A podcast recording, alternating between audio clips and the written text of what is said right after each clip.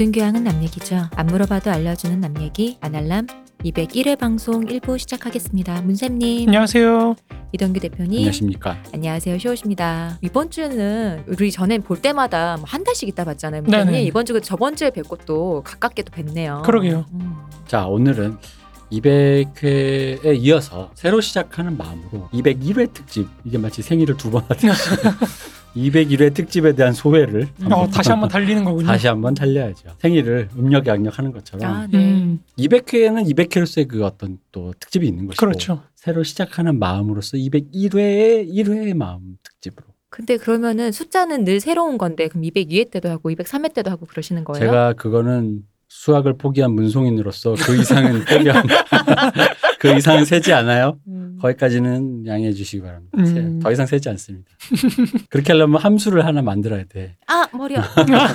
x 마이너스 1 더하기 아, 해가지고 아, 갑자기 여긴 어디 나는 어? 누구? 이 뭔가 의미 있는 숫자를 말, 발현하기 위해서 왜 그런 거 있잖아요. 1, 4, 5, 7 다음에 9가 나올 확률은 아 머리야. 어. 침묵 이 침묵. 음, 그런 거. 음. 9가 아닐 수도 있답니다. 1, 3, 5, 7로 도출할 수 있는 그 그거가 근데 그렇게 해서 했을 때 무슨 되게 수학 개그래요, 그게. 음, 그렇게 했는데 불필요한 논리로 이렇게 오컴의 면선하듯이 음. 불필요한 논리로 그 가는 거는 불필요하다 뭐 이런 식으로 얘기하는 개그라는 거는 함께 웃어야 개그인데 뭐 어쨌든 뭘 알아야 웃지 여기서. 정색하는 개그. 네. 어쨌든 우리는 200일의 특집을 하고 있습니다. 네. 200 200회도 마르크스인데 200일에도 함께하는 마르크스 어 갑자기 부담이 확 오는데요? 역시 이게 선생님 말씀은 저러시는 것 같아. 아니야. 2020년에도 마르크스를 한다는 게 바로 이런 느낌인 거죠. 음. 그렇죠. 그럼요. 이게 아직까지도 사라지지 않는 마르크스의 이 어떤 이 영향력 아래서 우리 200회도 200일에도 역시 함께한다. 아 역시. 자 그럼 이제 200일에 대한 소회를 한번 밝혀주시죠. 반갑습니다, 여러분. 안녕하세요. 여러분들 참 담백해.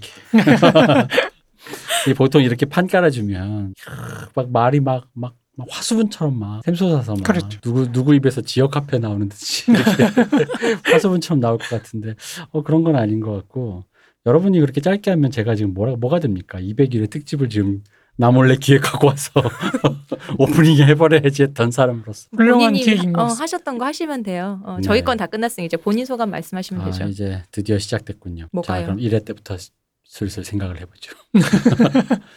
1회, 1회 때 긴장되고 떨리는 녹음을 끊는. 기억도 안 나네, 진짜. 1회 끝나고 뭐 먹었죠? 기억 안 나요. 아, 2회, 3회, 4회 그 사이가 생각이 잘 안 나네요. 기억 안 나요. 저 근데 그건 기억나요. 우리 최초로 이제 앞으로 이거를 기획을 어떻게 할까 해서 중간에 최초로 쉬었던 그날 방송 네. 녹음 안 하고 우리 모이기만 해갖고 음. 이제 얘기를 회의를 했던 날이 있잖아요. 네. 그날은 기억나요. 음. 그때 뭐 10회, 뭐 11회, 12회 이때쯤이었던 것 같은데 음. 그날은 기억나는데 그, 음. 그 전은 잘 기억이 나지 않아요. 아득하군요. 네, 아득합니다. 네. 그 구로 디지털 단지의 그 팟빵 맞아요. 가디단 역에 가디단 저기 어, 구디단 아니고 가디단 역에 팟빵 스튜디오. 무슨 스튜디오였어요. 음. 옛날 되게 거기서 한참 했죠. 거기서 갑자기 하다가 분위기가 회고록으로.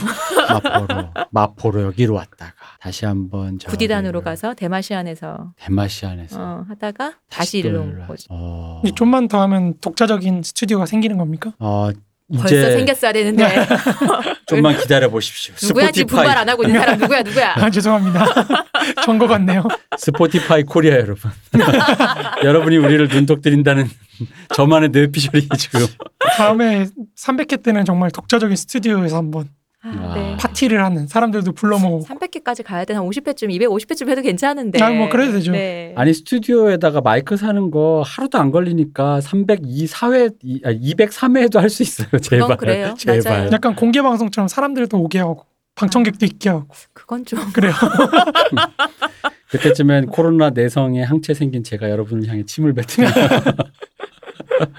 어, 씻김 구슬 한번 거지. 싫으다. 히드라처럼 이렇게. 네, 그렇죠.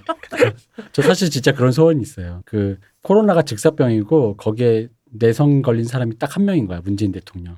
그래서 정광훈이 100만 명 모았을 때 광화문 가서 침 뱉게 하고 다 죽이고 돌아오는 거지. 이런 언피시한 어. 그런 그런 거 상상했어요. 그래서 아 그냥 어차피 절차가 너무 많아. 아 죽으려고 마음을 먹었는데 본인은 죽으려고 마음을 먹었지만 사람들이 세상 이 현대 사회가 죽는다고 온전히 죽게 내버려 두지 않잖아요. 그렇죠. 어쨌든 간에 뭐 예를 들어 코로나로 죽고 싶어도 검사를 했다가 격리를 시키고 거기서 이렇게 뭐 이런 거니까 그런 절차를 우리가 좀 이제 좀 우회할 때가 되지 않았나. 이런 노인 혐오, 우회할 때. 종교 혐오. 종교 혐오 모든 게 들어있는. 음, 우회해서 아이 그 현대는 너무 절차가 너무 많아. 여러분 그게 문명입니다. 그러니까요. 그게 문명입니다. 간단하게. 아니 난 문재인 그러라고 뽑은 것 같은데. 그냥 쾌도난마로 다 그냥. 어? 어쨌든 음, 큰일 날 소리만 골라 하는구나. 아 그런 음, 실망입니다. 어. 대통령 카카. 각하는 언제적 각하냐. 저의 마음속엔 영원히 카카죠. 문재인 대통령 카카. 음. 네. 어쨌든 그런 이 지금 이런 상황이랑 저희가 뭐를 할 뭐를 뭐- 저번에도 얘기했지만 뭘 할 수는 없고 음. 대표님. 네. 하식스 저거 지금 다 드셨죠 벌써? 남았어요. 남았어요? 음. 다안 먹었는데 지금 이 정도 나온단 말이야? 텐션이 큰일이네. 아직 덜 먹었는데 이 정도 나온단 말이야 이거? 그래서 결국 이제 드릴 말씀은 네. 할 말은 없고 후원을 해달라. 후원을 해달라. 아, 여러분의 후원을 많이 기다리고 있다. 감사합니다. 네. 문쌤 남편님은 언제 나타나는 건가요? 무슨 아 이렇게 다들 남편 갖고 싶어해. 이게 사 이게 되게 전근대적인 가부장적 그거예요. 물론 나는 있으니까 든든하더라. 아 따님도 있으시잖아요. 아, 나 든든하더라. 나 사실 진짜 든든. 이게 전근대적인 거 저도 인정합니다. 음. 어머니들 말 사실 언피시합니다. 어? 아무리 도박하는 남편이 있으니 든든하더라. 이게 언피시하죠. 옳지 않아요. 근데 어떻게 있는 있으니까 든든한데 그 이름만으로도 든든해지는. 약간 얄 작가님이 없다고 하시니까 지명제에서 안 되셨잖아요. 네. 약간 든든합니다. 저도 지명을 받으니까 초이스를 받는 남편. 아. 남편만 있으면 확실해질 것 같아요. 게다가 그렇답니다 여러분. 남편. 전국에 계신 남편 여러분 응모해 주세요. 원어원이에요 이거? 문쌤 남편 원어. 네 원호는 저부터 좀 하고요. 음, 네. 네. 그렇습니다. 그래서 후원을 기다리고 있고. 삼봉 트로츠키 정말 충격적이었어요. 아 최고죠. 삼봉 트로츠키 아 그 근데 우리 예전에 얘기하고 안 나가 대표님 편집을 안 나갔던 얘기 우리 이런 얘기 한 적 있잖아요. 트로츠키는 정도전이 딱이라면서 아, 맞아요, 맞아요. 얘기했었잖아요 우리. 맞아요. 그러면서 대표님이 어, 그러면 삼봉으로 붙여야 되나 어떻게 해야 되나 뭐 이런 얘기 했잖아요. 그러면서 그럼 고려냐 조선이냐 막 아, 그렇죠. 헛소리를 했는데 그렇죠, 아 역시 그렇죠. 조선이다 이랬더니 역시. 대표님이 또 헛소리 한다고. 역시. 음. 자 어쨌든 그렇게 후원이 많이 들어오고 있습니다. 감사합니다, 여러분. 감사합니다. 감사합니다. 네. 아, 전 사실 뭐 계속 사골, 사골 같은 얘기지만 이 후원 없이, 아니, 광고 없이 이 방송이 이렇게 오래 지속될 수 있었다니. 저도요. 음. 전좀 대단하다고 생각을 하고. 어, 진짜로 사실 작년에 6월 이후로 저희가 광고가 없는데 대표님이랑 얼마나 지속될 수 있을까요? 얘기를 했었어요. 하다가 돈 떨어지면 못 하는 거지 뭐 많은 거지 뭐 이런 얘기를 했거든요. 근데 이렇게 계속 할 수 있다는 게 어, 대단하고 신기해요. 음, 어. 그래서 좀 더 근검 절약을 할 수 있는 마음에서 우리도 이제 조금, 어, 아껴야 되지 않는가. 코로나에 이어서. 음. 그래서 음. 다음부터는 이제 뒷불이라든가 이런 것을 좀 자제하고 깡소주라든가 편의점에서 편의점 앞 깡소주라든가 추운 한겨울에도 편의점 앞에서 아, 먹는 그렇죠. 것으로 펼쳐놓고 유지만 된다면 어. 음. 손난로 하나씩 쥐고 아 그럼요. 이게 또 정신력이라는 게 또 생겨요. 이렇게 단련을 해보면 그게 아 그런 이게 그런 의미에서 200 일의 어, 아 특징인가요? 그럼요 마음을 아. 새로 잡는 아 그렇군요. 그게 그런 게 있어요. 그 아시죠? 그 왜 아무리 그게 인정하기 싫더라도 어쨌든간에 그 훈련소 같은 거 그런 거에 한 번 하고 나오면 어떤 그런 그게 있잖아요. 우리가 이렇게 해서 겨울을 보냈다. 자, 안 하려면 더 사랑하게 되고요. 왠지 그렇게 될 것만 같고 어쨌든 그런 여러분의 후원 늘 감사드립니다. 자, 200일에도 함께하는 마르크스 자, 이제 가보시죠. 가는 건가요? 가라티세님 우리 저번 시간에 그 써오신 거 한 줄도 안 했잖아요. 맞아요. 제목만 읽었죠. 맞아요. 네, 한 줄도 안 했으니까 오늘은 한 줄은 나가기를 바라며 아 한 줄 나가죠. 오늘은 처음부터 시작합니다. 바로 들어갑니다. 이거 뭐 금방입니다. 제- 아, 아닌 것 같은데. 아니 시온님이 카톡으로 저한테 약간 조롱을 하셨어요. 아우 조롱이라뇨. 아 저 아주 상처받았습니다. 아유 저한테 뭐라고 그 정도 하셨냐면 상처받으면 어떡해요. 아 원고를 원래 원고를 들고 가야 돼. 그저 일단 들고 관로 어, 넣었잖아요. 일단 일단 가져가 보겠다. 관로에 넣었잖아요. 아, 어제 마음의 소리였는데 또 보였구나. 아 광백 같은 아, 오늘 아, 그래서- 그랬구나. 한번 해보겠습니다. 제가 오늘 가보겠습니다. 저도 가져왔어요. 제가 지난 시간에 말씀드렸잖아요. 오늘 지금 원고하고 요거 일부러 끝내고 또 저번에부터 이제 이어가는 그렇죠, 소수장면 그렇죠. 같은 거 하겠다라는 게 그렇죠. 이제 우리 문세님 포부시잖아요. 그렇죠. 근데 요 지금 오늘의 이 원고 요걸로 끝난다니까. 소수장면 못 나간다니까. 그러니까 오늘 목표는 다음 주까지 안 가게 하는 게 음. 목표입니다. 음. 일단은 네. 전 사실 오늘 것만 다 해도 다 이거 만약에 업로드 될 때 홍보할 거가 좀 있을 것 같아요. 어 그래요. 왜냐면 이게 일종의 요약본이잖아요. 그렇죠. 요약본이죠. 어, 요약본이니까 요 요약본 한번 들으시고 앞에서부터 한번 천천히 한번 들어보시는 것도 좋다. 그러니까 이게 어, 원래는 제가 기획을 할때 네. 이거에서 조금 양을 늘리는 음. 걸로 써, 써올라 그랬거든요. 네. 그래서 한 30페이지 해가지고 그냥 후딱 하고 이제 넘기려 그랬는데 제가 이제 보통 글을 쓰면 지인들한테 많이 조언을 구하거든요. 근데 그 한 분이 보시더니 저한테 딱 그렇게 말씀 이- 이거 하나 하는데 자기가 볼 때는 한 1년 걸릴 것 같다. 음. 그분이 그렇게 말씀하셨는데 그분이 저희 쪽이네. 예. 너무 내용이 많아가지고 뭐 오래 걸릴 것 같다고 그렇게 말씀하셨거든요. 압축하고 있는 내용이 많아서. 네네. 근데 정말 그렇게 될 줄은 몰랐고 지금 듣고 계실 거예요. 아마 그분이 너의 저주 잊지 않겠다. 혹시 저희 같이 뵀던 분인가요? 아니요, 아니요. 보통, 아니시고? 예, 아. 이제 여러분이 좀 들으세요. 제 지인분들이 들으시는데 이제 이것도 원래는 제가 좀더 이따가 쓸라 그랬다가 이제 한번 좀 길었잖아요. 쉬는 네. 시간이 제가 쉬는 시간이 길었을 때 열심히 들으시는 분이 이제 뭔가 쌓이는 건 있는데 음. 그래서 전체가 뭔지 잘 모르겠다. 이게 약간 큰 방송이다 그려달라. 방송이다 보니까 우리 책하고 좀 다르잖아요. 전체 앞에 어- 내가 어디에 있는지를 잘 모르겠다라고 하셔가지고 이렇게 좀 풀어서 설명을 해드렸더니 갑자기 됐다. 방송 그걸로 하면 된다. 그러니까 이렇게 하셔가지고 제가 한번 써와봤습니다. 네. 들어보시죠. 가시죠. 그러니까 이게 별게 아니고요. 그러니까 원래는 우리가 시작을 할 때 제가 지금 아마 자본론의 기초 강의라고 맨 처음에 했던 그걸 들어보시면은 좀 많이 좀 새롭게 느껴지실 텐데 이미 사실 원래 내용이 거기 다 나와 있어요. 그러니까 이게 제가 나름대로 구상을 어떻게 했냐면 대경영에서부터 시작을 해가지고 대경영에서 대경영이 뭐죠? 점점 마르크스가 자본론에서 말했던 게 소경영에서 대경영을 끌고 간다는 거였잖아요. 네. 그러다 보니까 처음에 자본론에서 다뤘던 대경영을 다 분석을 하다 보니까 소경영이 나와요. 음. 그러면 이제 소경영하고 대경영 간의 관계를 어떻게 규정할 것인가 이게 두 번째 단계고 마지막 세 번째가 그러면 이제 이 전체 운동이 어떻게 움직이는지 음. 그걸 다루는 거거든요. 그래서 이게 세 과정으로 나눠져 있어요. 처음에는 이제 전체를 제시하긴 하지만 굉장히 좀 추상적인 형태로 다뤘다가 그 다음에 좀 더 구체적으로 그 다음에 더 구체적으로 이런 식으로 돼 있거든요. 그러니까 이게 별로 그렇게 어려운 게 아니에요. 제가 첫 부분에 단락 첫 부분에는 무슨 방법론이 어쩌고저쩌고 써오긴 했는데 사실 이걸로 말씀을 드려야 될지 잘 모르겠어요. 변증법이 어떠고저쩌고 하는 게 뭐 변증법까지는 아니지만 이런 방향 연, 이제 연구 방법이 있는데 이런 연구 방법 중에서 나는 이제 이런 방향으로 갔다 정도는 말씀해 그렇죠, 주셔도 그렇죠. 될것 같아요. 그러니까 보통 이제 마르크스, 엥겔스라든지 헤겔이라든지 이런 사람들이 하는 게 변증법이라고 우리가 많이 얘기하는데 사람들은 보통 이제 변증법 하면은 그냥 모순이 있다. 음. 음. 아, 이 변증법적으로 그러면 뭐 A, B 정반 합이 어쩌고저쩌고 뭐 음. 이렇게 하는데 어, 뭐 사실 그건 아니고요. 이제 보통 상향법 과 하향법이라 그래서 이것도 간단하게 말씀드리자면 제가 예를 들어서 대표님 앞에 계시잖아요. 네. 이 대표. 이 대표도 개념이거든요. 음. 그죠? 이 대표랑 허상의 남자예요. 원래 헤겔은 원래 모든 게 다 허상이라고 봐요. 허상이면서 동시에 개념이라고 보거든요. 그 우리 앞에 이 대표가 있는데 이 대표라고 그러면 우리가 잘 아는 것 같잖아요. 방송으로 많이 듣고 참 음. 익숙하시잖아요. 내 앞에 바로 있는 이 대표. 근데 사실 이 대표님을 개념적으로 우리가 한번 제대로 한번 알고 들어가 보자. 그러면 어려워지기 시작하는 거죠. 일단 뭐 안경을 썼다. 남성이다. 뭐 이렇게 개념들이 나오기 시작하잖아요. 남편이 있는 걸 되게? 든든하게 남, 생각한다. 어, 남편을 든든해한다. 어. 가부장적인 어. 사람이다. 뭐 그랬을 때 이런 개념 각각의 개념들이 갖고 있는 또 의미가 있을 거 아니에요.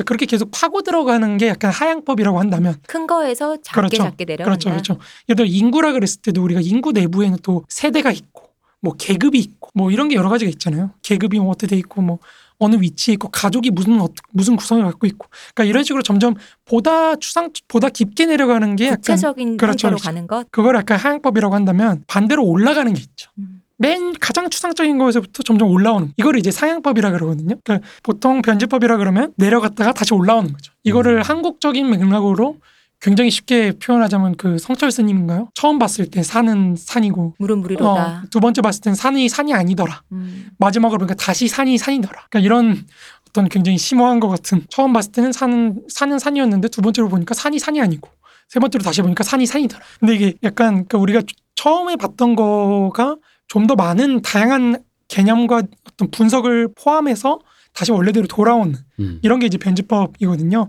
그래서 사실 이 구성도 똑같아요. 제가 처음 그 마르크스 기초 강좌를 시작했을 때 처음으로 말씀드린 게 뭐냐면은 근대 사회에는 시민 사회와 정치 사회가 분리되어 있다. 여기서부터 시작을 하거든요. 그럼 우리 마지막 결말은 파리 코민을 하면서 다시 어떻게 합치가 되는지 그걸로 끝나는 거거든요. 그럼 여러분이 파리 코민 편을 듣고 이, 이 합쳐진다는 거는 나눠져 있다는 거잖아.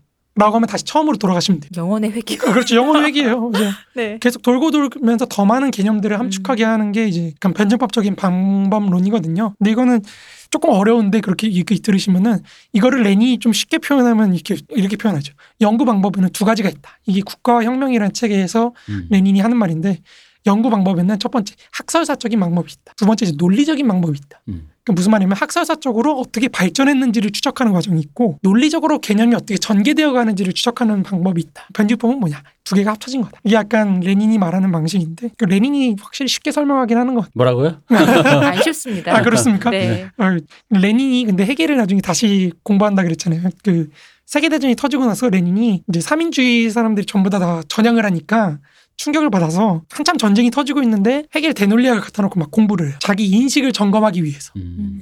공부를 하거든요. 근데 이제 그 레닌이 이제 해겔 논리학을 읽고 썼던 책이 제국주의론이라는 책이에요. 근데 이거에 대해서 사실 해겔 전공하시는 분들은 개판으로 읽었다. 음. 그렇게 많이 얘기를 합니다. 개판으로 읽었음에도 어쨌든 혁명을 성공시켰다. 아니 뭐 말만 통하면 되는 거지. 뭐 해결 좀 모른다고 혁명 음. 못하나? 아 그렇죠, 그럼. 그렇죠, 그렇죠. 일단 이렇게 손에 죽창이라. 아 그렇죠. 그런 게 중요한 거죠. 그럼요. 근데 어쨌든 뭐 방법론에 대해서 이제 살짝 언급하려고 앞에 넣어놓은 거고요. 이제 본격적으로 들어가자면은 결국에 이 방송의 핵심은 해겔과 마르크스의 대립입니다. 음. 둘이 대립하는 거, 둘이 근대 사회를 창출한 그 정치 사회와 심 공사의 구분, 공사 분리라는 거. 그러니까 경제와 정치가 분리되어 있다는 거에서부터 시작을 하는 거거든요. 음. 해겔은 그 둘을 통합시키는 방법을 데이제라는 시스템을 통해서 한 거고 그래서 저희가 방송 처음에 이제 그런 데이제가 굉장히 억압성을 지니고 있는 그래 어떻게 보면 해겔이 우리는 공화정이 근대에 가장 어울리는 거라고 생각하지만 자유민주주의가 네. 해겔은 입헌군 주정을 가장 어울리는 걸로 봤다 음. 네. 이 얘기부터 시작을 했거든요. 네. 그래서 이제 해겔은 입헌군 주정이라는 걸 통해서 그 소위 말해 의회제도 상원제도를 통해서 어떤 그렇게 분리돼 있는 걸 해소를 하면서 개인에서부터 시작해서 가족, 사회, 시민사회 그리고 국가, 국제관계, 세계정신 이걸로 나아가는 거거든요. 음. 반대로 마르크스는 개인에서부터 시작해서 소경영, 이제 우리가 사회 상태라고 하는 분업관계, 뭐 국가, 국제관계 그리고 세계시장 이렇게 좀 대비되게 간다. 네. 요거가 이제 핵심이라는 거죠. 음. 요 틀, 요 틀을 갖고 이제 끝까지 가는 겁니다. 그러니까 이제 다시 말해서 이제 해겔은 이제 법철학이라는 책에서 개인에서부터 이제 개인의 의지가 어떻게 세계 정신으로 나아가는지. 그러니까 이것도 좀 웃긴 거예요. 그러니까 해겔이 국제관계나 이런 거 다룰 때 뭐라 그러냐면은 예를 들어 우리가 제가 의지를 표출하는 게 그러니까 우리 민족 정신이라 그러잖아요. 네. 그거에 거기에 우리가 포함되어 있는 거잖아요. 우리 음. 개개인들이. 네. 근데 이 민족 정신이 세계사를 이끄는 정신이 되는 과정은 뭘까요? 어떻게 하면 뭐가 진짜인지 어떻게 알죠? 싸워봐야 하는 거죠. 음. 그 해결이 전쟁 되게 중시합니다. 음. 전쟁 같은 거. 전쟁이라든지 식민지라든지 식민지 식민 과정 식민지가 되는 나라는 그 민족 정신이 세계사를 이끌 자격이 없는 거예요. 음. 약간 좀 냉정하지만 약간 그런 식으로 보고 있습니다. 어, 그 근데 그게 이제 제가 좀 말씀만 들으면은 마치 패퇴한 민족은 그러니까 앞으로 우리를 이끌 수 있는 시대 정신에 어울리지 않는다 내지는 폐기 처분된 시대 정신이다라고 생각을 하는 건가요? 그렇죠. 음. 그래서 해결은 그 칸트는 이제 사실 우리가 유엔 방식으로 생각하는 거 있잖아요. 네. 네. 그런 형태의 국제 연합을 통해서 평화를 이루려고 그랬는데 해결은 이거 되게 비웃어요. 음. 칸트 이게 뭐 역시 뭣도 모르는구나. 너는 현실을 너무 몰라. 세계 평화를 이룰 수 있는 건 헤게모니를 갖춘 막강한 강대국의 힘의 관철에 의해서 이루어지는 것. 이게 약간 해겔적 입장이거든요. 그래서 해겔을 현실주의자들이 되게 좋아해요. 음, 그러니까 그게 제가 좀 헷갈리는 게 현실주의적인 입장에서 그러는 건지 아니면 그것을 흔히 말하는 도덕적인 관점, 절대 선이다라는 관점으로 등치시키는 건지가 약간 어 절대선까지 가는 거죠. 결국에는 거기까지 결국에? 승리를 이뤄내면 지금 미국이 음, 인류 전체를 이끄는 국가인 것처럼 음, 이제 그런 어떤 뭐라고 할까 세계 정신적인 수준으로 가는 거. 자유민주주의라는 게 음. 전 세계 보편의 가치가 되는 것처럼. 음. 그거는 자유민주주의가 아직 중국이 못 뛰어넘는 거 딱 그런 거잖아요. 근데 만약에 그러니까 예를 들어 뭐 지금 시간을 되돌려서 뭐한 1900, 1800년대로 잠깐 돌리자면 그게 이제 한국에 만약 에 적용돼서 일본이 제국주의를 하는데 한국은 이제 패퇴했다, 조선은 패퇴했다라고 생각을 한다면은 그러니까 그게 그건 자유민주주의는 아닌데 어 그렇죠. 어 그런 어, 제국주의가 그렇죠. 맞아요. 근데 그건 시대 정신이라고 그럼 봐, 봐야 되는 것이냐? 어 그렇게 보는 거예요. 해결. 아, 거기서 한국은 당시를 지배한 시대 그렇죠. 정신이 당시를 시- 시대 정신인 거죠. 그러니까 규범적인 것까지 끌어낸다 이 얘기인 거잖아요. 그러니까 그거를 무조건 옳다라기보다는 네. 뭐그 정당화한다기보다 그 현실이라고 본 거죠. 그러니까 그 당시의 인식- 세계 정신. 왜냐하면 이제 인식이 예를 들어 냉정하게 현실 인식적인 관- 방식으로 보면 미국 중심의 예를 들어 우리 지금 보면은 패권이 있다. 뭐 내가 미국을 추종하거나 미국을 절대선이니까 뭐 미국을 따라서 복음을 전파한다 이런 건 아니어도 그걸 그게 사실이다라고 인정하는 것과 그래. 미국이 참 진리요라고 하는 건 좀 다른 아, 좀 태도인데 다르죠. 해결이 어느 쪽이었느냐. 전자에 가깝다고 보면 될것 같아요. 해결은 결국에는 세계 패권을 차지하는 게 네.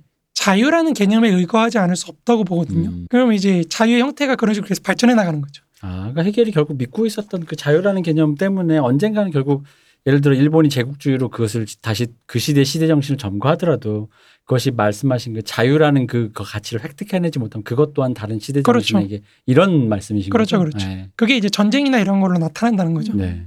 그러면 사실 그 전쟁이라는 거를 사실 우리가 전쟁은 너무 이렇게 밀덕들이 좋아하는 어떤 그런 느낌의 덕후적인 관점의 역사 쪽으로 좀 취급하는 경향이 좀 있는데 말씀하신 게 우리가 지금 우리 마르크스에서 지금 세계사적인 얘기도 많이 하다 보니까 전쟁이라는 거는 한번 굉장히 좀 중요한 얘기겠네요. 아, 그럼요. 전쟁의 구조라든가 어떤 그런 그 개념들. 아, 그럼 우리 또 문센이 할 일이 많아졌네.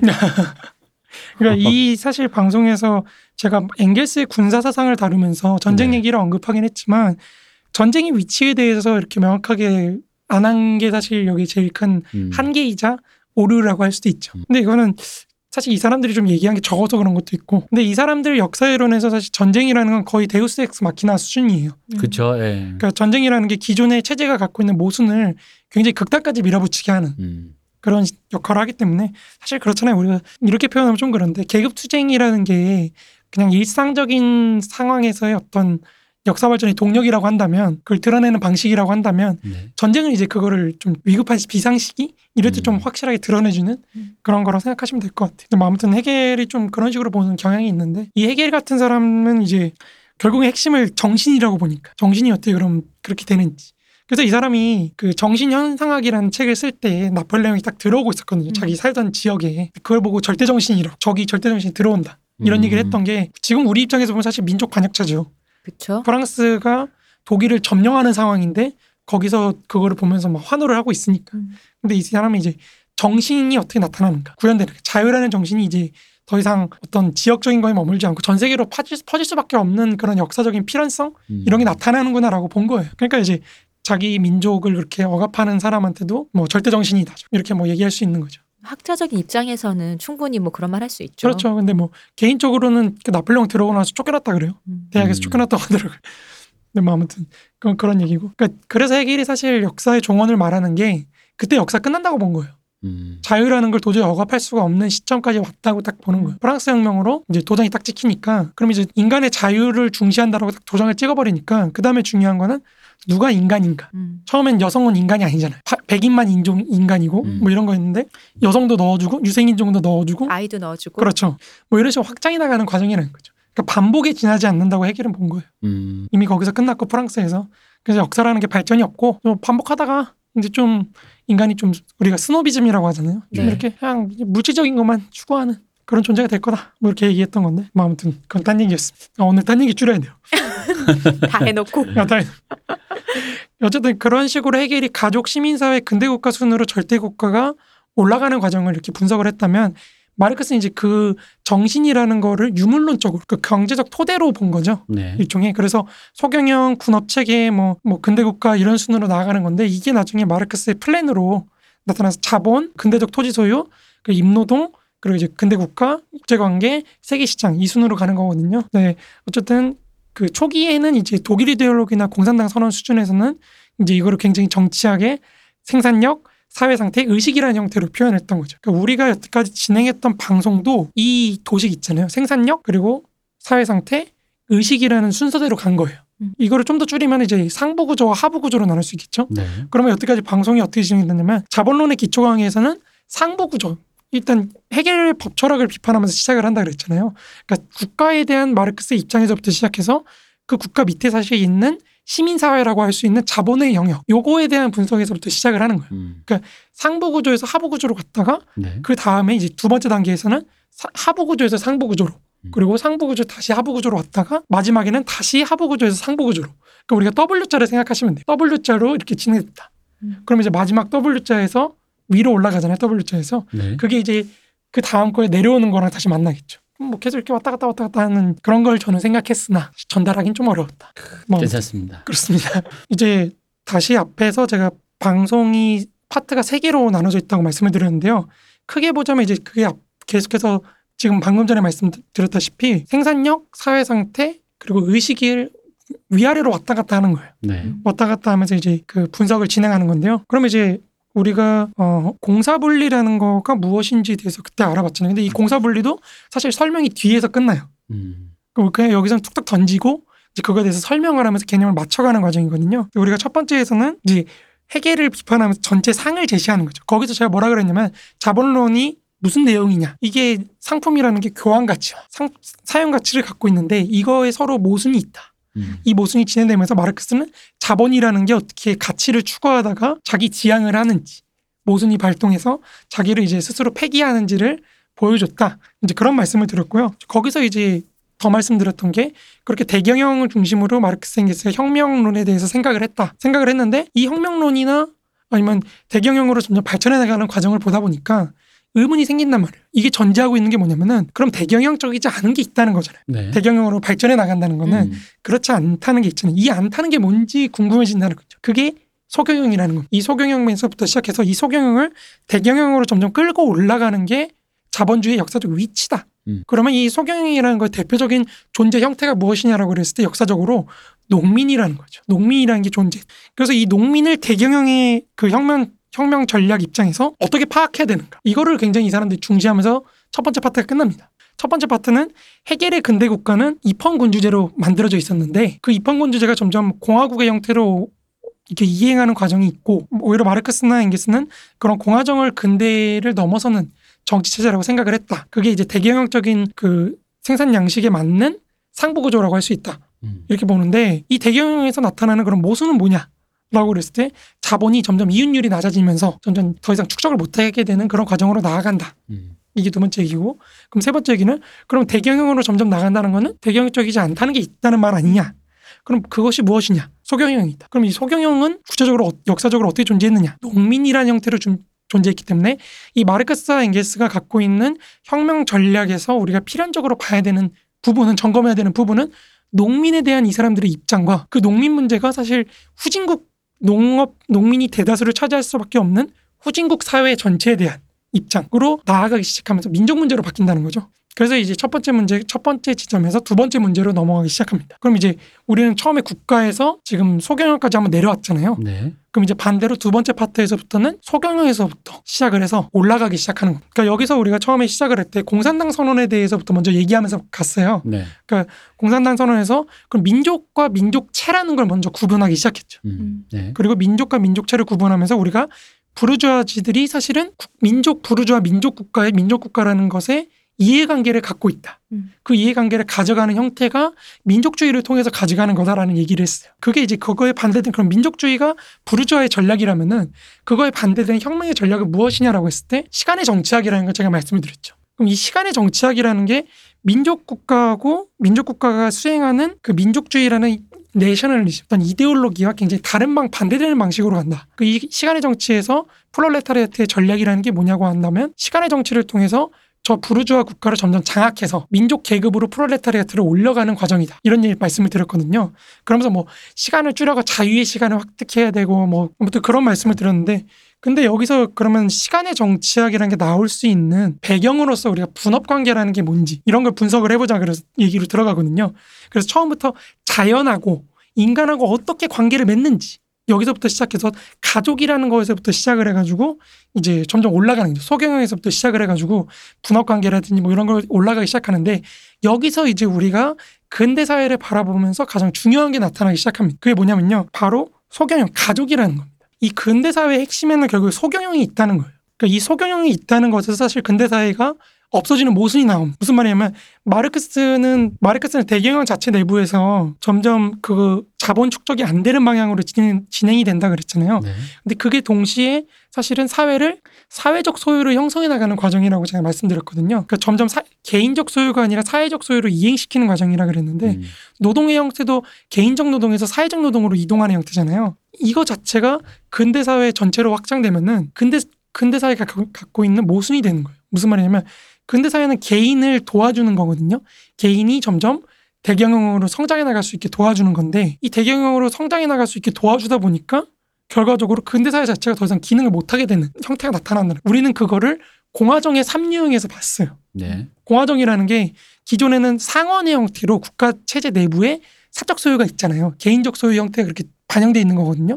음. 근데 그게 점점 사회 변화에 따라서 미약해지고 결국엔 공화정이라는 형태, 상원이 폐기되는 방향으로 점점 나아가고 있- 이 말씀을 제가 드렸잖아요. 그러니까 여기서부터 이미 개인 소경영에 기반해 있는 국가 체제 상부 구조라고 할 수 있는 이 근대 사회가 더 이상 지속되지 못하는 음. 그런 모순이 나오는 건데 그, 그 모든 걸 설명하려고 여기서부터 시작을 하는 거죠.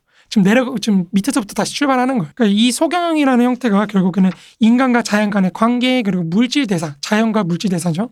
물질 대사와 그리고 인간과 인간 간의 관계라고 할 수 있는 계급 관계 혹은 사회 상태 이런 거를 매개하는 굉장히 자연적인 형태로 이제 나타나 있는 거라고 말씀을 드렸잖아요. 일부 네. 일처대적 형태가 이게 원래는 마르크스가 이, 마르크스 앵겔스 이 당시 독일 이데올로기 쓸 때 당시에는 이 일부 일처제적인 가족이 역사 초역사적으로 존재하는 거라고 제가 음. 말씀을 드렸어요 그때는. 음. 근데 이제 나중에는 그게 바뀐다. 나중에는 이제 대가족의 형태에서 어떻게 소가족으로 바뀌었다가 다시 대가족으로 좀 나아가는지 이런 과정으로 봤다. 이제 좀 기억이 나실지 잘 모르겠어요. 근데 어쨌든 이 소경이 성립하는 가족 경제라는 영역이 독자적으로 생기는 거예요. 그리고 근대사는 여기서부터 시작을 하는 거거든요. 이 가족 경제 영역 내에는 사실은 남녀 관계에서 처음에는 이제 우리가 익히 알고 있는 남자는 사냥을 나가고 여자는 뭐뭐 뭐 채집을 한다 이런 거 있잖아요. 여기서부터 이런 자연적인 분업 관계에서부터 시작을 하는 건데 여기서 남성이 여성 혹은 가족 구성원을 자신의 어떤 지위 하에 두는 그런 과정이 벌어지면서 이제 소경영이 남성 개인의 독자적인 영역으로 출현하게 되는 거거든요. 그러니까 여기 이게 굉장히 문제인 거예요. 그러니까 우리가 제가 언젠가 말씀드린 적이 있는데 마르크스가 공동 공동 소유가 발전하던 곳 공- 원시 공산주의에서 개인이 발전하는 시기를 거쳐서 지금 자본주의 사회는 다시 개인에서 공동체가 발달하는 방향으로 가고 있다고 말씀드렸잖아요. 네.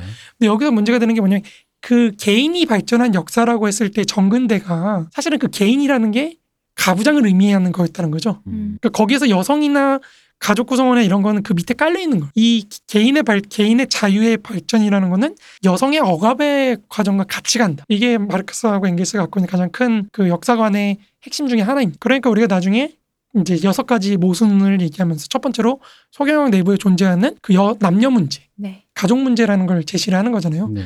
근데 그 자본주의 사회는 그런 남녀 문제가 이제 여성들이 사회 진출이 가능해지면서 점점 남성에 의한 여성 지배가 불가능해지는 그런 과정으로 가고 있다.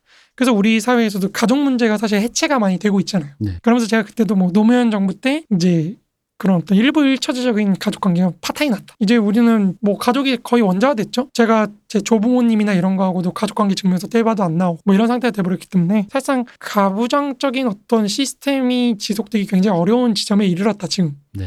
어 근데 잠깐 저기 혹시나 방송 들으신 분이 오해할 수 있을 것 그럴, 같은데. 그럴 수는 그럴까봐 그런 거 아닙니다. 그런 의미로 말한 게 그러니까 아닙니다. 파탄을 냈다는 것을 보통 노무현- 부정적인 뉘앙스로 생각하니까 아, 아, 아니죠. 노무현 대통령이 한국의 가족을 가족을, 다다 파탄냈다. 파탄냈다. 아, 모든 모든 법체계나 이런 거는 국가는 정치는 항상 뒤늦게 쫓아갑니다. 음. 이미 가족이 경제적으로 파탄이 나 재생산이 가부장제가 불가능한 지점에 오니까 사실 법적으로 그렇게 되는 거고요. 노무현이 사형 선고를 내렸다. 아뭐아 그렇게 오해하실까봐. 음. 그런 식으로 오해할 거라 생각 못 했습니다. 아 그런 식으로 오해를 합니다. 아쌤 그렇습니다. 참 네. 선선하게 사셔요. 네. 이래서 제가 정치를 못 합니다. 이제 이런 이런 사람들이 가서 얘기했다가 조져지고 왜 나한테 그래 이러는 거죠. 음. 우리 동네에서 이말 써도 아무도 나한테 말 안 어. 하는데. 너 어디 감히 나한테 이러는 거죠. 민쌤 노무현이 가족 한국 가족 파탄내. 앞에 붙어야 돼. 단독 이런 거. 아, 아, 돼. 그렇죠, 그렇죠, 그렇죠, 그렇죠. 이 언론이 어, 저출산과 한국 가정의 파탄은 노무현 때문에. 아닙니다, 아닙니다. 80년대부터 이미 사실 가족의 재생산 기능은 많이 망가지고 있었고요. 그게 어쩔 수가 없어요. 이게 그러니까 경제 발달 과정에서 우리가 이 이론 체계를 배우는 것도 근대 사회라는 게 한번 정착이 된 다음에는 음, 내부의 이제 어떤 분업 관계라든지 소위 말해 그 내수를 통해서 성장하는 과정이 있다가 이제 어느 정도 노동 잉여 노동력이 없어지면요 해외로 진출해요. 음. 대부분 그렇거든요. 그 가부장제가 해체된다라는 거는 다른 의미로 어쨌든 뭐 굳이 여성을 굳이 언급을 안 하더라도 그 가부장 하에 있던 어른 다, 다른 어떤 억압 기제들이 해방이 된다는 걸 의미하지만 그렇죠. 그와 동시에 해방이 됐을 때 그 가부장제라는 시스템이 돌게 마- 어제 돌아가면서 그 기능을 하는 건 있잖아요. 그렇죠. 보호해주는 기능이 어, 있잖아요. 가족 어떤 구성원들. 어떤 의미의 기능이 있는 건데 그 기능조차 작동하지 않게 된다는 걸 말씀하시는 거잖아요. 맞습니다. 그러면 해방이 되는 건 좋지만 예를 들어 그런 똑같은 거죠. 엄마 미워하면서 꼬마가 가출할 수는 있는데 그건 자유를 얻긴 했지만 나가서 뭐 할 거야. 다시 배고프고 아무것도 할 수 없는 애가 집에 돌아올 수 있는 것처럼 그 해방되는 측면이 있지만 그 기능이 작동하지 않게 된 그 부분들에 대해서 그러니까 그런 양 그 어떤 양쪽의 그 모순점을 말씀하시는 건데 이제 이거를 이제 오해하시지 마시라고. 가족관계 파탄 노무현이 도장 찍어. 음. 종지부 찍어. 가족을 찢어서 노무현이 가족을 찢은 다음에 여성 해방이라고 이렇게 뭐라 그러지 이름 붙여 아, 지났네요. 여성 해방이라고 했지만 알고 보면 그저 가족 해체일 뿐 이런 식 저의 미약한 이 심성으로는 어. 견딜 수가 없네. 이런 식 이 악이. 어, 근데 이게 굉장히 길게 보면 사실 조선 시대부터 그 가족이 자립하기 위해서 노력해왔던 역사가 있는 건데 네. 이게 확실히 중국하고 조선하고 경제 발전의 차이가 있다는 게 이런 거에서 드러나는 거예요. 음. 조선 왕조에서는 제가 옛날에도 말씀드린 적이 있는 것 같은데 양반조차도 30년을 못 버텨요. 음. 음. 이한 지역에서 내가 뿌리를 내리고 살지를 못해요. 금방 몰락하거든요. 그러다 보니까 가족 구성원 자체도 지금하고 그렇게 차이가 없어 사실. 왜냐하면 우리는 대가족을 많이 생각하잖아요. 네. 부계제 하면은 음. 조선시대 때 많아봐야 세 명 네 명밖에 실은. 얼마 안 됐다면서요. 네, 얼마 우리가 안. 생각하는 대가족이. 얼마 안 되고 그게 이제 나타나기 시작하는 게 1912년부터입니다. 1912년부터 이제 일본의 어떤 민사령이나 이런 게 들어오면서 가부장권을 인정해 주거든요. 일본식 가족 제도를 도입하면서 이게 또 에, 이게 다할 수 있다. 다 할수 문쌤 있지. 피셜러. 어, 일본 문쌤 아니지. 음, 문쌤 한국은 조선 때부터 콩가루였어. 아, 그치 일본이 들어와 피죽을 먹여 살리게 아이고 해서 아이고 아이고 수명이 연장되어 아이고. 대가족이 형성돼 그 전까진 음, 밥도 피죽 어. 피죽도 못 먹어서 콩가루였을. 뿐 핵가족이었을 뿐 아, 뭐 지금 얘기할게요. 근데 중국은 이제 송나라 이후부터 이제 대가족이 형성되기 시작하니까 종법이라 그러잖아요. 우리가 네. 가족의 법 해가지고 음. 우리 제가 요즘에 중국 드라마에서 무협지 같은 거 많이 그, 재밌어요. 그 남성 게이들 나오는 무협지에서 그런 거 보는데 되게 재밌어요. 네. 맨날 가문으로 하잖아요. 기산온 씨뭐 이런 거죠. 맞아. 근데 그런 게 이제 그쪽은 이제 어쨌든 균등으로 분할을 해주니까 음. 가족들이 넘어가면서 이제 또 거기서 또 자기 일파를 형성하고 뭐. 이렇게 넘어가거든요. 근데 조선은 이제 그런 게 잘 안 되는 거죠. 이 종법으로 하려 그래도 잘 안 굴러가요. 음. 음. 땅이 좁으니까. 그렇죠. 뭐 파이가 없잖아요. 어, 네, 맞아요. 나눠줄. 수가 없죠. 맞아요. 이게 잘 안 굴러가다 보니까 이게 그 우리 소위 말해 가부장제가 형성된 게 17세기 이후부터거든요. 네. 이제 17세기 이후부터 굴러가는 게 굉장히 슬퍼요. 이제 뭐 예를 들어 이 대표님하고 시훈님하고 이렇게 셋이 가족이라고 치면은 이 대표님이 뭐 저기 전라도에서 네. 수령 아, 수령 자꾸 수령님이라고 사, 사또가 됐다고 쳐. 음. 동네 사또가 됐어요. 그러면 갑자기 멀리 있던 시호님과 제가 이제 이 대표님한테 편지를 쓰는 거죠. 우리가 같은 이 씨 아니요. 어, 음. 맞아. 그런 식으로. 어, 도와주십시오. 그래서 이제 집성촌이 그런 식으로 형성이 음. 되거든요. 뭐 조선시대 그런 얘기들 보면은 어디서 먹고 살기 힘든데 어디 어디에 큰 우리 고모 네, 누구야 그렇죠, 뭐 그렇죠. 모천 음. 누구 당수께서 뭐 이렇게 부자로 산다더라 가서 이제 뭐라도 좀. 얻어 오겠다 하면서 왜 그런 길을 떠나는 얘기들 많잖아요. 그렇죠. 올드보이의 그 대사가 생각나요. 내가 네. 개처럼 왈왈.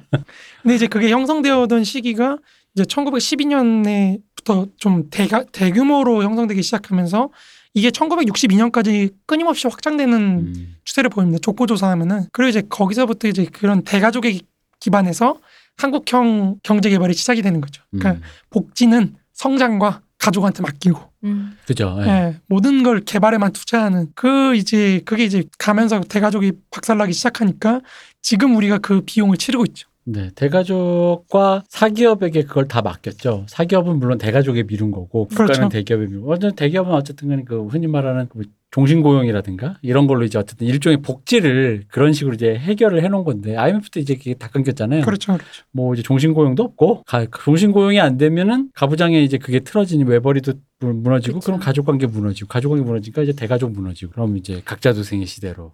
이게 최만갑 교수였나요? 제 성함이 생각이 잘 안 나. 그분이 이제 되게 오래되신 사회학자신데 네. 음, 그분이 이제 1950년대부터 계속해서 그 사회학 조사를 하신 게 있어요. 농촌에 가서 누구 제일 믿을 만하냐 음. 뭐 이런 거 조사한 게 있거든요. 근데 한국은 45년부터 정말 꾸준하게 가족 음. 우리 아, 그쵸. 어, 피부치 말고는 아무도 못 믿어. 이게 약간 거기서부터 형성되는 굉장히 연 굉장히 긴 거거든요. 그러니까 이제 실례지만 어대 최십니까 이게 음. 그 대사가 뭐 학연 지연 하- 그렇죠. 혈연 얘기하는 그렇죠, 게 그렇죠. 그런 그 거죠. 굉장히 뭐. 긴걸 담고 있는 거고. 조금이라도 끈이 닿아 있는 사람이어야지 믿을만 하고 그렇죠. 어, 뭐 이렇게 연을 되어줄만 하다라는 게 맞습니다. 근데 이게 역사적으로 이제 마르크스와 엥겔스는 원시 공산주의가 무너지고 나서 그런 일부 일처제적인 부계제적인 가족 형태가 굉장히 장기 지속되어 왔다라고 생각을 했던 거예요. 네. 이 가족들이 갖고 있는 이 독자적인 영역 있잖아요. 음. 이 독자적인 영역의 기초에서 내가 이미 여성과 그리고 가족 구성원을 노예로 부리고 있거든요. 가부장권에 의해서. 그러니까 여기서부터 일단 소유가 생긴다고 보는 거예요. 음. 그리고 이 일정한 영역에서 나타나는 모든 활동들은 내가 조직을 하는 거죠. 가부장이. 음. 그러니까 거기서부터 이제 사적 소유권이라는 게 발전해서 나아가는 거거든요. 그러니까 말씀드리면 참 모순이 많. 그러니까 뭐가 나쁘다라고만 할 수도 없는 것이고 그 가부장이라는 것도 말씀하신 그러니까 공동체가 더 이상 기능을 못할 때 파편화된 개인이면 사실 그 그런 의미의 그 우리 아버지들이 말하는 밖에 나가면 장그리야 이거 있잖아요. 음. 그런 의미는 가부장제라는 시스템이 되게 효율적인 모델이긴 하잖아요. 그렇죠. 네, 그 어쨌든 그게 외벌이가 가능하다는 한에서는 그러니까 하나의 면만 있는 일은 없잖아요. 음, 되게 효율적인 일종의 뭐라 그러지? 효율적인 재생산 구조라는 어, 거지. 맞아요. 어쨌든 간에. 담당하는 부분을 해놓고 어. 어, 그렇죠. 서로 거기에 열심히 하면은 우리 가족은 잘 살 수 있어라는 게 맞아요. 있으니까. 이제 그거에 폐해가 있고 근데 그것이 또 뭐라 그러지 개인의 소 방금 말씀하신 가부장제가 억압 구조가 뭐라 그러지 분쇄되면서 각자의 자유를 획득하는 과정에서 그건 자유는 또 좋은 것인데 가부장제는 이제 무너지면 또 그 기능이 또 파 뭐라 그러지 없어지면은 아까 그 이전 단계에서 말씀하신 공동체가 분쇄돼서 나왔던 어떤 가부장제 모델이라고 보면은 가부장제 또한 분쇄됐을 때 그럼 여기에 뭐가 남아 있는가? 그렇죠. 나를 지켜주는 가족도 없고 그렇다고 내가 무슨 대기업의 종신공에 대인 사람도 아니고 국가가 복지국가도 아닐 때 그럼 개인은 어떻게 되는가? 그러니까 우리 사회에서 가장 큰 문제가 그런 어떤 재생산 기능이 안 되는 네, 것도 그렇죠. 있지만 노동력의 재생산 기능도 안 되는 것도 있지만 개인들이 느끼는 중압감이나 부담감이나 이런 게 너무 음, 커졌다는 거죠. 그렇죠. 그 종류가 많죠. 그렇죠. 부담감의 크기가 종류가 너무 많은 거야. 음. 내가 이것만 신경 쓰면 돼. 예를 들어 왜 가부장제로 치면 넌 집에서 애 안 가르치고 뭐 했어? 아빠가 맨날 이러잖아요. 그쵸. 애만 그렇게 그냥 그렇죠, 애가 그렇죠. 이렇게 집에 오나 밥 먹었나 이거만 걱정해도 되는 것인데 갑자기 이제 생각할 게 많아지잖아요. 눈 인형 눈도 붙여야 돼. 그렇지.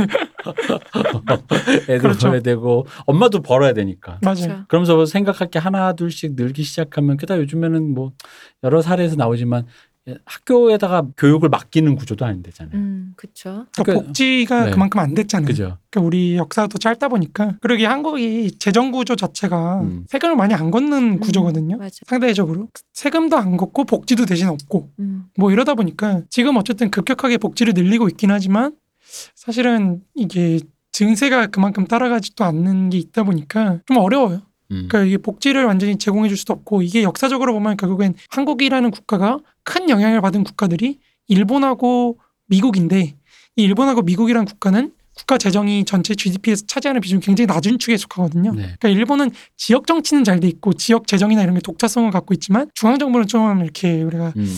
아베나 이런 걸 보면 좀 알 수 있듯이 잘 안 굴러가는 게 그런 게 되게 큰 거예요. 그러니까 여기는 별로 그런 시스템에 속해 있지 않았기 때문에 우리 유럽처럼 이렇게 국가가 많은 영역을 책임져주고 이런 거에 속해 있지 않다 보니까 다 사인화시키는 비용은 사인화시키는 그런 치- 시스템에 속해 있다 보니까 지금 와서 그걸 좀 늘리려고 하는 게 굉장히 많이 부담이 되죠. 네. 그러니까 이미 뭐 노무현 정부부터 시작해가지고 음, 김대중 정- 정부부터 시작해가지고 사회복지라는 게 도입이 됐는데 어, 김대중 정부부터 사회복지를 늘릴 수 있었던 가장 큰 이유는 군사비가 줄어들어서 그렇거든요. 음. 국방 예산이 이 국방 예산이 한국에서 가장 큰 비중을 차지했을 때는 1901년 고종 때거든요. 정부 재정의 80% 이상이 군사비로 지출됐거든요. 근데 이제 거기서 식민지 때는 우리가 뭐 보낸 게 없죠. 우리가 돈 들인 게 군대 자체가 네. 없으니까. 요거 저번 시간 얘기하셨죠? 네네. 네. 근데 이제 줄어들었다가 이제 지금 좀 많이 올라가고 있는데 지금도 올라가는 속도가 굉장히 빠르죠. 이게 제일 큰 문제입니다. 지금 노무현 정부 이후로 이명박 때만 좀 줄어드는 추세였다가 지금 벌써 20% 넘었죠. 너무 그 음. 국방 예산의 비중이 국방 예산 말고 복지비 세금 조세 아, 부담률이 아. 벌써 20% 넘어가지고 문재인 정부의 목표는 이제 30% 28%까지 올리는 건데 네. 뭐 사회복지부 이제 뭐 건강보험료 이런까지 합해서. 음. 그러면 이제 우리가 소득의 거의 3분의 1을 세금으로. 세금으로 내는데 그만큼 복지가 잘 이루어지고 있느냐는 또 다른 문제니까 좀 여러 가지 복잡해진 저번 시간에도 얘기했지만 그렇게 한다고 해도 이제 우리가 과연 믿을 수 있느냐 그렇죠. 정부를 이런 이 문제도 있으니까요. 국가에 대한 어떤 불신을 어떻게 네. 할 것이냐 근데 한국인의 국가를 대한 불신, 그러니까 국가를 불신하면서 동시에 국가가 중앙 정부에서 무언가를 하리라는 그 일종의 정치 쏠림이라고 해야 될까? 거기에 대한 또 그 열망? 그렇죠 열망이 음. 있죠 되게 그 되게 되게 정부를 못 믿는데 그러기 때문에 믿을 만한 정부를 세우고 싶은 믿을 그, 만한 사람? 어 사람 음. 정부를 세우고 싶은 그런 정치에 대한, 대한 갈망? 뭐 그런 게 어, 있잖아요. 되게 그쵸. 모순적인. 그러니까 오히려 안 믿으면 저는 오히려 안 믿으면 일본틱한 정치랑 굉장히 사람들이 관심 음. 냉소, 없어. 냉소. 냉소 라든가 음. 거리감이 있어서 투표도 잘 안 하고 그렇죠 그런 쪽이 돼야 되는데 오히려 그 반대 반대급부로 이렇게 못 하잖아요. 믿지만 한국은. 희망은 있는 건가요? 그러면? 아니죠. 내 내 다른 의미의 대의제죠.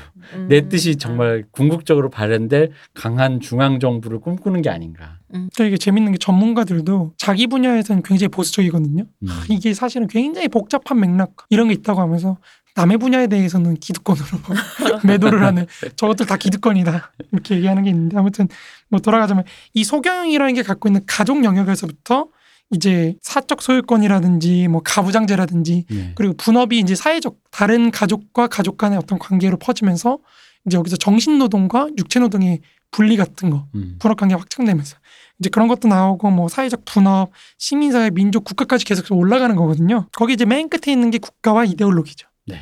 네, 이제 그런 게 나타나게 되는데 근대 국가가 시민 사회를 규정하는 게 아니라 반대로 시민 사회가 근대 국가를 규정한다는 점에서 이제 근대 사회를 움직이는 원리라는 게 마르크스하고 앵겔스는 분업의 원리라고 봤던 거예요. 그러니까 개인과 개인이 개인이 좀 확장된 형태인 소경형 이게 핵심이고 그이 소경형들 간의 관계 속에서 나타나는 분업의 원리가 이 사회 전체를 구성하는 가장 중요한 원리라고 봤다는 거예요. 이 시민 사회가 이제 대내적으로는 근대 국가의 형태를 띠고 대외적으로는 민족 공동체라는 형태를 가진다 그랬잖아요. 네. 이것도 이제 뒤에서 다시 한번 더 뭐 다시 설명되겠지만 이 둘 간의 관계라는 게 사실 굉장히 중요한 거. 이게 그런 식으로 나타난다는 게 대단히 중요하다는 거. 음. 이런 걸 통해서 우리가 민족 그러니까 시민 사회와 그러니까 시민 사회가 대내적으로는 근대 국가로 나타나는 거고 대외적으로는 민족 공동체라는 걸로 나타난다는 점에서 각각의 개념들이 갖고 있는 위치가 서로 지어진다는 거죠. 네. 그러니까 여기서 다시 말해서 분업체계 전제이자 결과로 존재하는 개인, 다시 말해서 소경영이라는 거는 분업체계 내에서 개별적으로 이제 존재하고 있잖아요. 그래서 이들을 군대국가가 포섭하고 동원하기 위해서, 그러니까 이 개인이라는 사람들의 동의를 이끌어내기 위해서. 근대국가라는 건 동의의 기초, 개인이라는 것 존재의 어떤 동의의 기초에서만 정책을 구현할 수가 있거든요. 그러다 보니까 이 사람들을 끌어당길 수 있는 어떤 사회적 기제라는 걸 만들어내야 되는데 이제 그게 민족주의라는 거죠. 그래서 저희 이 방송 시작이 반일 종족주의로 시작한 거예요. 맞습니다. 네. 이 반일 종족주의라는 것도 결국에는 어, 근대성의 두 가지 형태라고 전 두 가지 형태 중에 하나라고 생각하는 거예요. 그러니까 조국 교수, 조국 교수라고 해야 되나요? 지금 네. 교수죠. 예. 전 장관이라고 해야 되나요? 교수라고 해야 되나요? 교수라고 해도 되겠죠. 네. 그러니까 조국 교수가 보여주는 이제 그런 종류의 내셔널리즘과 음. 이영훈 교수가 보여주는 그런 종류의 내셔널리즘이 되게 다른 것 같지만 그러니까 사실 우리는 이거를 굉장히 편리하게 이영훈류는 국가주의, 조국류는 민족주의 네. 이렇게 표현을 하는데 사실 영어로는 둘 다 내셔널리즘으로 음. 같은 거거든요. 그렇죠. 네. 근데 이제 그렇게 나눠지는 의미가 있다는 거죠. 제가 볼 때. 이게 장기적으로 보면 마르크스주의가 분해해 나간 분해되는 과정 속에서 나타나는 두 가지 근대성이랄까 음. 이런 거의 유형이 나타난다 이렇게 볼 수가 있다는 겁니다. 그래서 이제 이영훈 교수나 이런 분들을 좀 잘 볼 필요가 있는데 이제 아마 이, 이 시리즈의 끝에 다시 한번 등장하지 않으실까 싶은데 이제 이영훈 교수 같은 분들은 이런 민족주의를 무조건 악으로 생각하시죠. 그분이 좀 문제가 마르크스도 싫어하고 민족주의도 싫어하는데 음. 구사하는 어휘나 그쵸. 방식을 보면 굉장히 마르크스죠. 그- 그분이 그 한국 경제사라는 책이 있어요. 1, 2권 네. 썼는데 그- 저는 그 책은 되게 잘 썼다고 생각해요. 이제 본인의 40년 연구를 총괄해서 쓴 책인데 일조각에서 나왔습니다. 좋은 책 읽어보세요. 읽어보시기 바라는데 좀 두껍습니다. 한 권 한 권이 두 권에 1,800페이지, 1,800, 1,500페이지인가 뭐 그 정도 되는데 도전. 실패. 보통 이런 얘기하면 사람들이 갑자기 음 좋은 책인가 보구나 어, 이러고 두껍고 좋은 책. 근데 이제 그 책에서 이제 얘기하시는 대안이 본인이 생각할 때 대안이 자유인의 연합체. 음. 이 마르크스가 말했던 그러니까요. 자유로운 그쵸. 공동체. 어.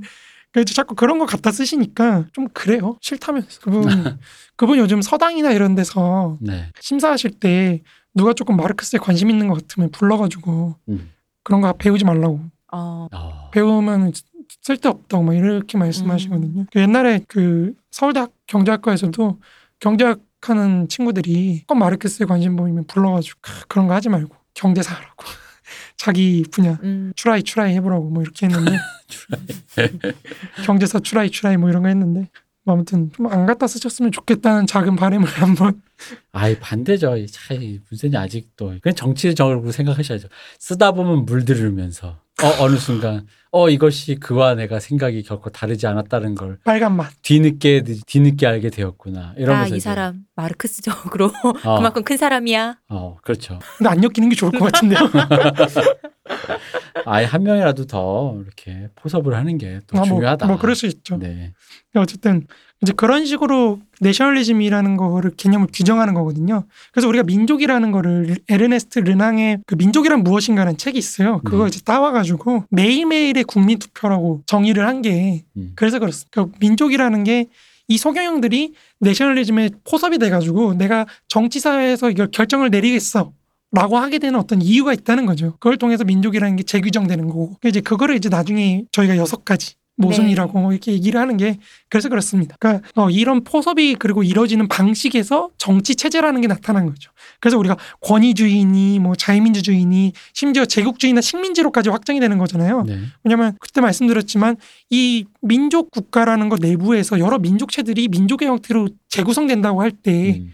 선 그 투표방 투표라든지 정치 사회에서 결정을 통해서 그런 식으로 재구성된다고 했을 때 이거는 식민지라는 체제는 근대 국가 확장된 거에 지나지 않다. 그렇죠. 예. 뭐 이런 말씀을 제가 드렸잖아요. 아니 뭐 이거 말씀이 좀 어렵게 들리시는 분은 그러니까 아사달의 후예가 그 대한민국 그 연합체로 구성하는 것과 그리고 또 어떤 모 주사파의 머릿속에 있는 남북은 하나다라는 것과 그 상상의 그 그거를 생각하시면 된다는 거죠. 그렇죠, 그렇죠. 예. 그 아직도 아사달의 후예라고 생각하시는 분 입장에서는 본인은 대한민국이란 식민지에서 아사달의 독립을 꿈꾸며 이렇게 생각하실 수 있잖아요. 그렇죠, 그렇죠. 네. 그래서 이제 민족 문제라는 게 후진국 문제. 우리가 첫 번째 대경영을 분석하면서 나타났던 소경영 문제 있잖아요. 네. 농, 농민 문제와 민족 문제라는 게 네. 여기서 이제 좀 해명이 되는 거죠. 음. 민족주의라는 거는 근대 국가 내부에 존재하는 다양한 민족체와 그리고 개인들을 포섭하기 위한 하나의 운동이라는 그런 개념 규정이 내려지게 되는 거죠. 그래서 우리가 이전에 민족주의라는 걸 알기 위해서 두 종류를 나눴잖아요. 베네딕트 앤더슨의 상상된 공동체 유형, 그러니까 네. 근대에 만들어졌다는 그런 유형과 아니다 민족이라는 게 원래부터 존재했다는 음. 앤서니 스미스류의 그 종류 공동체 이 둘의 차이를 얘기하면서 뭐 얘기를 했는데 그거는 좀 자세하게 얘기하려고 말씀드린 거고 결국엔 민족주의라는 거는 그 어떤 생활 자기 생활을 위해서 결정을 내리는 과정이다. 그래서 우리가 이데올로기 얘기도 하면서 그때 음. 뭐 발리바르, 네. 뭐 알티세르 이런 사람들이 내셔널 아니 이데올로기라는 건 뭐라고 생각했는지 뭐 대중의 존재론적 우위성 뭐 이런 말씀 드렸잖아요.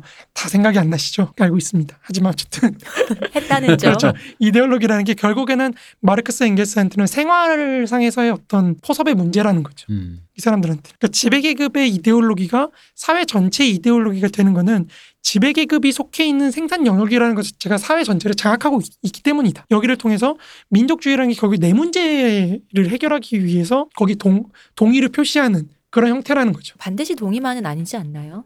어, 어떤 면에서 그렇죠. 그 어떤 이 투표라는 게 투표는 뽑을, 뽑는 것에 대해서 내가 가부를 결정을 하는 거잖아요. 그러니까 반드시 내가 가만을 결정하는 아, 것이 그러니까- 아닌 게 투표인 아, 그렇죠. 거잖아요. 그러니까 그 동의라는 게 여기서는 뭐 yes or no를 택해라 얘기 아니고 그러니까 거기에 그 참여하는 자체 것 자체, 참여하는 예, 걸 그렇죠. 말씀하시는 거죠. 참여하는 네. 것 자체가 이제 음. 포섭의 한 형태다.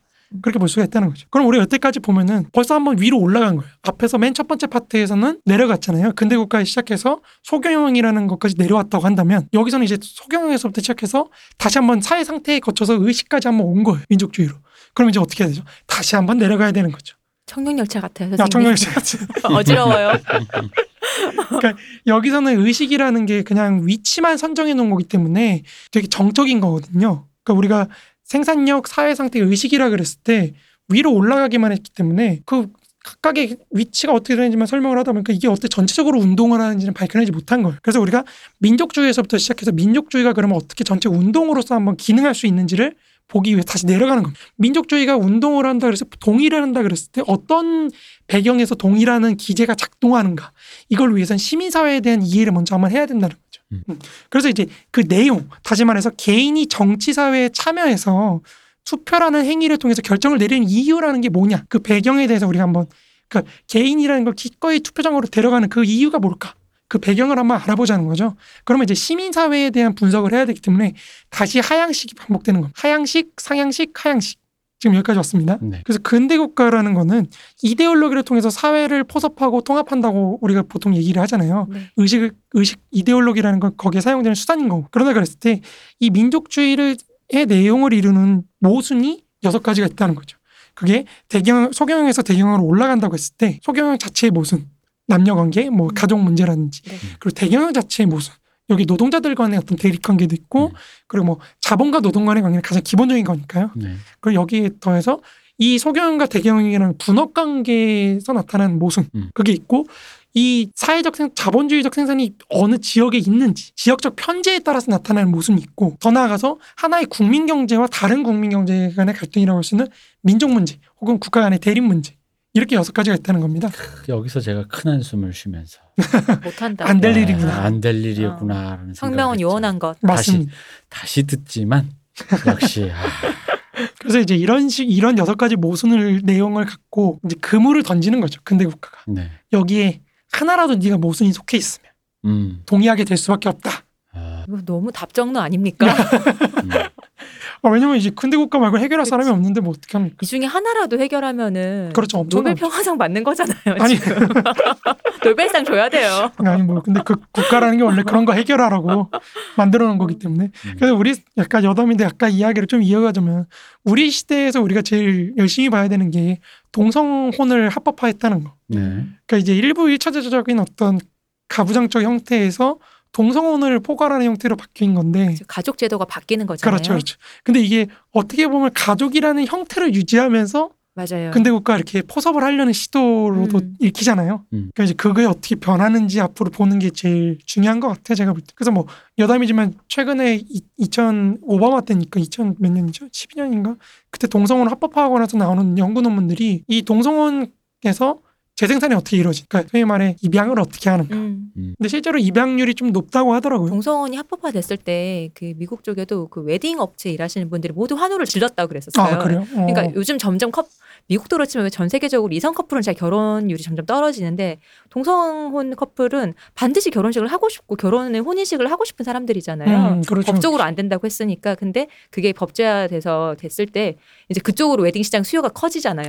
그래서 웨딩 업체에서 굉장히 환호를 질렀다고 했거든요. 역시 자본은 우리도 거기 있습니다. 어, 우리도 앞으로 지금 결혼 시장이 점점 좁아지고 있는데 다시 넓혀지는 건 동성혼 합법화, 어, 법제화가 되어야 산업을 위해서. 산업을 위해서도 가능하다니까요. 아, 그렇죠, 음. 어쨌든 뭐 이제 아 근데 그거는 저 궁금한 게 네. 그러니까 합 어떤 혼인 체제를 사회가 이- 주, 인준한다라는 게 그냥 이제 그 사회가 그, 그 관계를 포섭한다라는 관점인 거긴데 그러니까 이게 뭐가 맞는지 잘 모르겠으니까 동성혼도 그 우리가 말하는 가족 시스템에 포함을 시킨다가 맞는 건지 우리가 국가가 어떤 류의 가족 시스템을 인준한다라는 이 시스템 자체를 와해시켜 버리는 게 맞는 건지라는 음. 생각이 드는 거죠. 그러니까 왜냐면 저는 그러니까 물론 우리 지금 아주 현실적인 입장에서는 그 이성 커플이 혼인을 했을 경우에 국가적 사회적으로 받는 혜택이라든가 사회적 부담이나 압력에서부터 어떤 이렇게 다른 의미로 탈출하고 다른 거에 또 포섭되는 그런 게 좀 있으니까 그런 의미로 동성 커플이 사회에서 경원시되기보단 그런 식의 긍정적인 관계로 포섭 이런 의미로는 동성 혼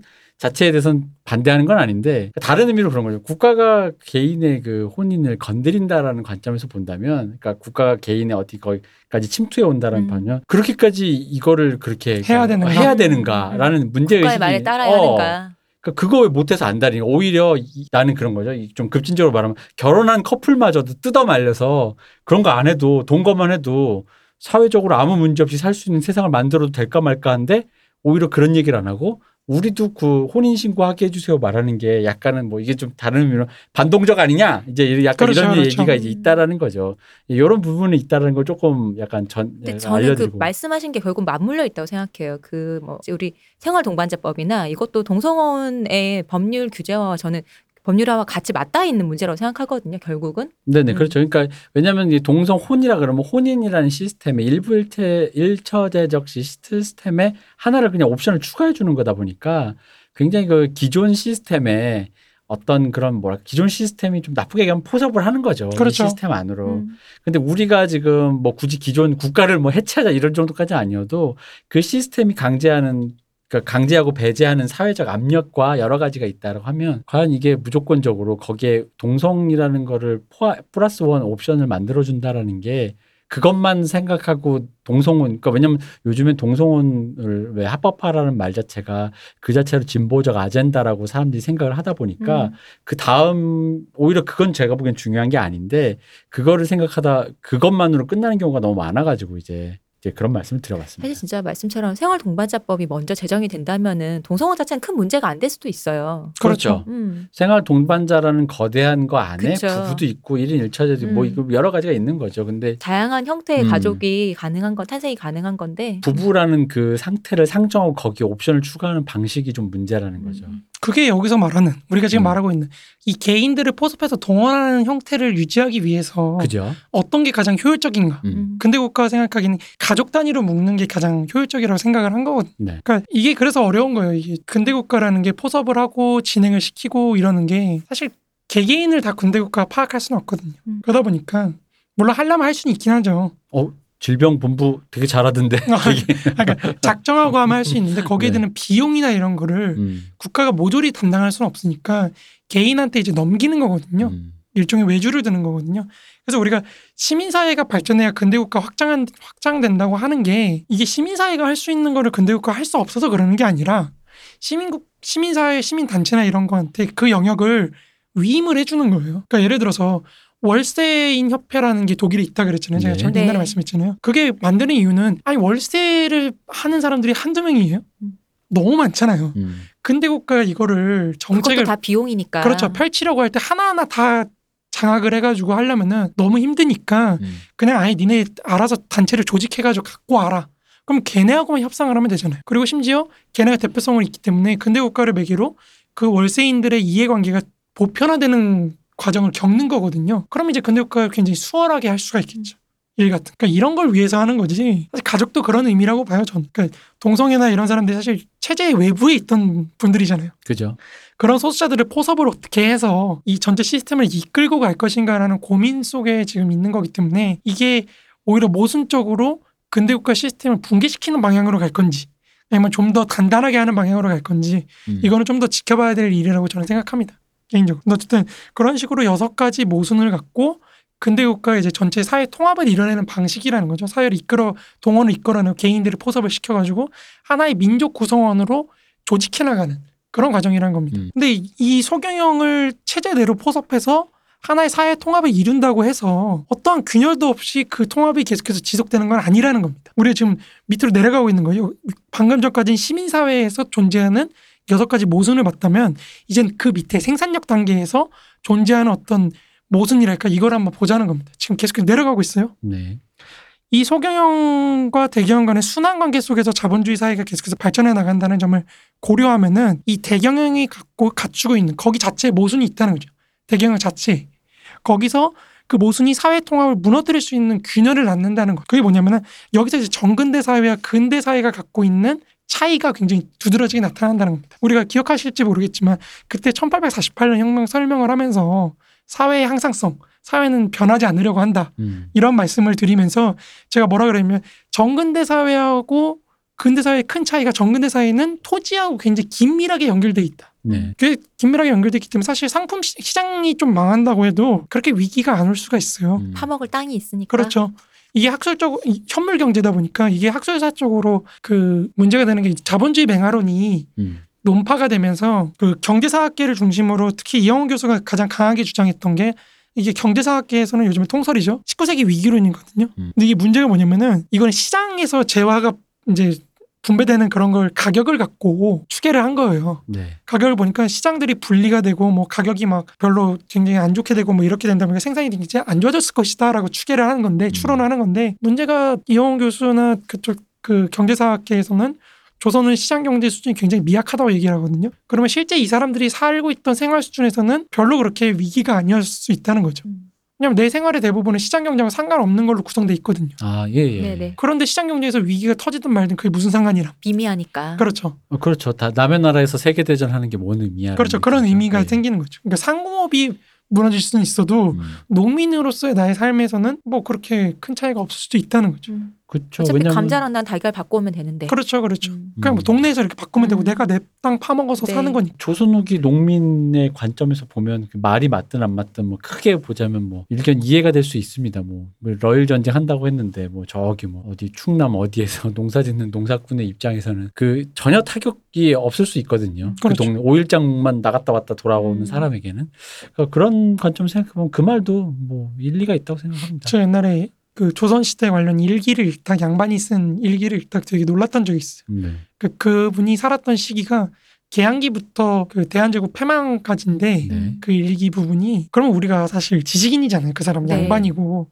그러면 나라의 멸망에 대해서 얼마나 슬퍼. 음.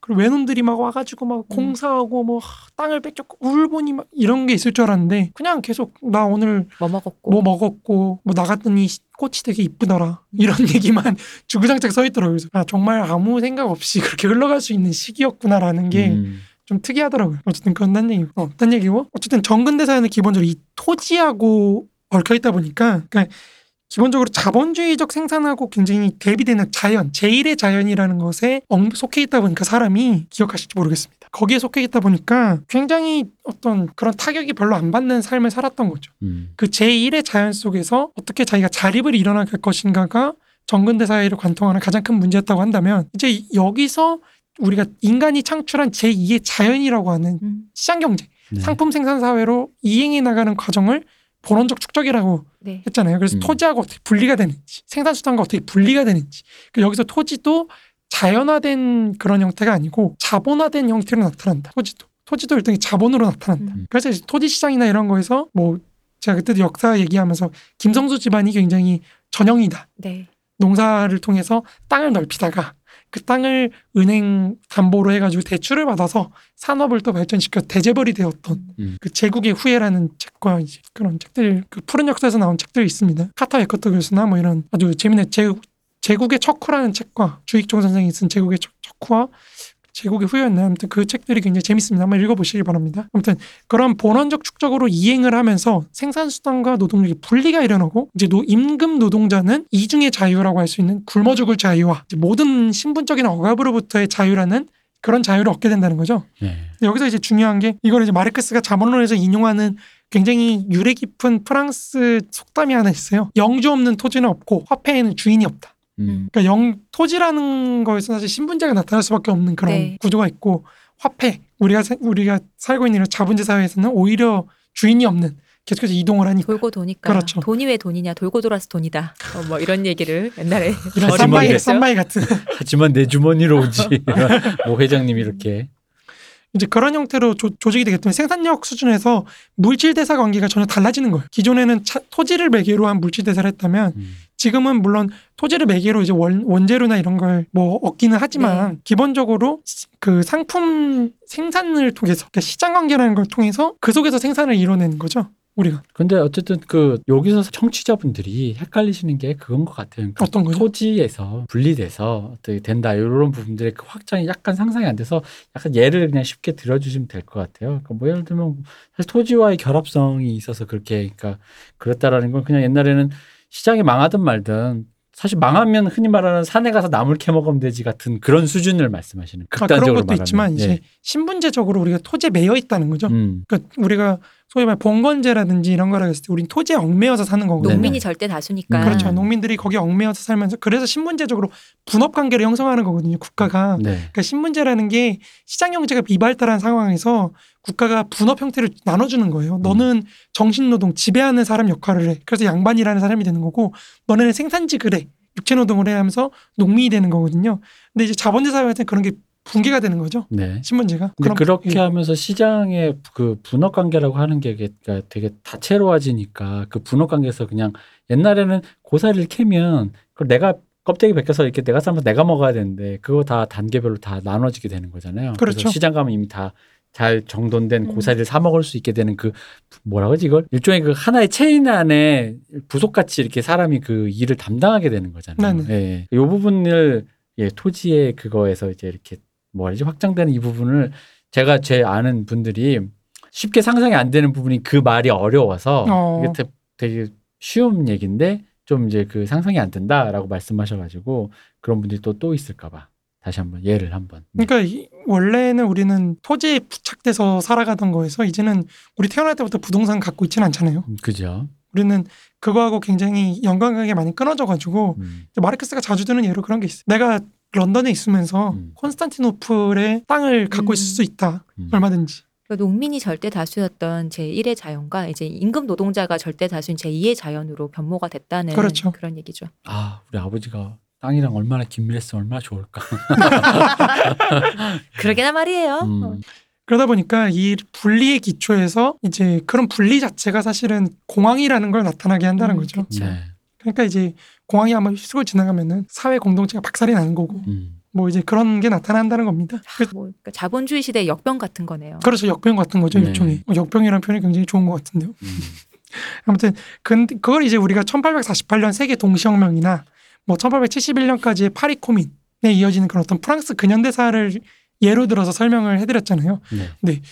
근데 여러분들은 들으실 때 약간 그 역사 얘기에만 약간 초점이 재밌잖아요. 예 그렇죠 가깝기도 하고. 맞습니다. 어쨌든 아무튼 근대 사회에서 공황이라는 형태의 어떤 물질 대사의 교란이 계속해서 나타나니까 그 교란이 가하는 충격으로 인해서 민족 공동체 내부에 이제 균열이 생기거든요. 음. 아까 나타났던 그런 통합이 잘 이루어지지 않는 음, 그런 형태 계속 나타나다 보니까 이거를 돌파한 이 균열을 이용해서 근대 사회를 전복시키기 위해서 마르크스와 엥겔스의 혁명론이 이제 나타나는 거죠. 위기는 기회다. 그렇죠. 위기가 기회다. 그게 이제 시간의 정치학에 이었다면 앞에서는 공산당 선언에서는 여기서는 이제 우리가 한번 지금 사회를 한번 더 개괄한 거잖아요.